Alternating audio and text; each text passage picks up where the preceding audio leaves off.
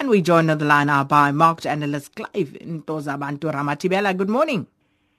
Hello, not so good morning to you, Sakina, and the rest of the listeners as well. I know where you're hiding, and you're hiding away from me in Parliament. I will find you, Sakina. Hiding. I'm coming for you. Uh, Yeah, let's I'm- talk I'm about let's talk about the stock markets rather. So, looking at Asian shares, Clive, they were mixed, uh, and uh, following a mild close in U.S. markets, the gold prices at three-month highs. So, what's going on?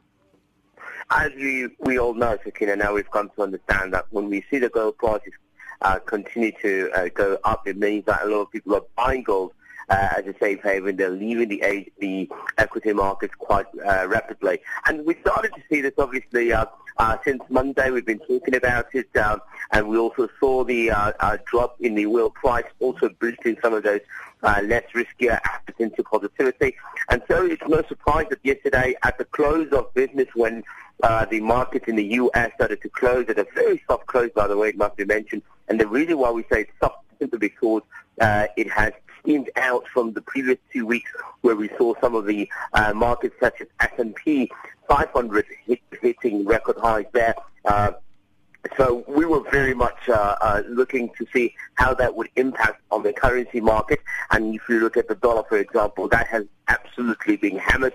Uh, and it has slowed uh, quite considerably as well. So um, we looked at the Australian market as well. Sakina, that was uh, slightly up in the early hours of this morning, 0.4% into the positive.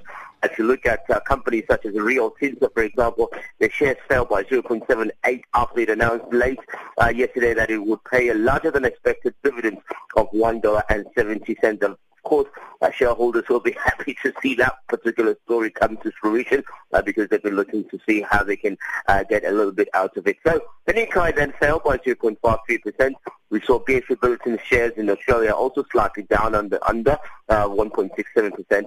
Hitachi up by 7.70%, and uh, some of the uh, uh, industrial, industrial companies are doing relatively well on the Asian market, but nonetheless, on average, still a little bit lower, uh, finishing there at the MSCI Asia Pacific at 0.24%.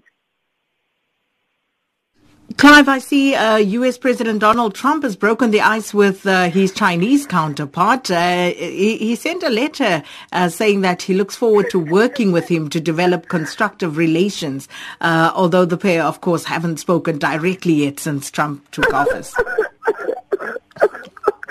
Don't know what to say, Sakina. I thought that would tickle you somewhat.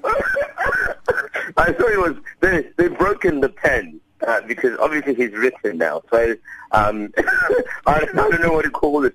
He's been very brave, Donald Trump, Sakina, and uh, it's very strange that he would write a letter to China as opposed to the phone calls that he's been making to other heads of state. So this was quite a surprise, but nonetheless. It is some form of communication, both depending on how you look at it. Uh, the letter thanked Mr. Xi for the uh, congratulatory note on Trump's inauguration and wished the Chinese people a prosperous Lunar New Year of the rooster, the year of the rooster. I don't know who's uh, uh, who's roosting who, but anyway, uh, the White House said in a statement that uh, the letter has been sent and President Xi of China has already accepted it. It's a start of a new relationship for him. He's had a very strong relationship with America, Mr. Xi, and so we want to see how this one is going to turn out because we heard some of the strong views uh, that Mr. Donald Trump holds against China, uh, particularly in terms of jobs, industrialization, and the debt uh, that have been collected from the Chinese government. So it's going to be very interesting, but I think it's a start of a relationship that is never going to be normal simply because he's been calling everybody else but decided to write a letter this time around. Well, we'll keep an eye, an eye on that. But uh, let's leave it there for this morning. Thank you so much, Clive, our market analyst, Clive Ntozabantu Ramatibela.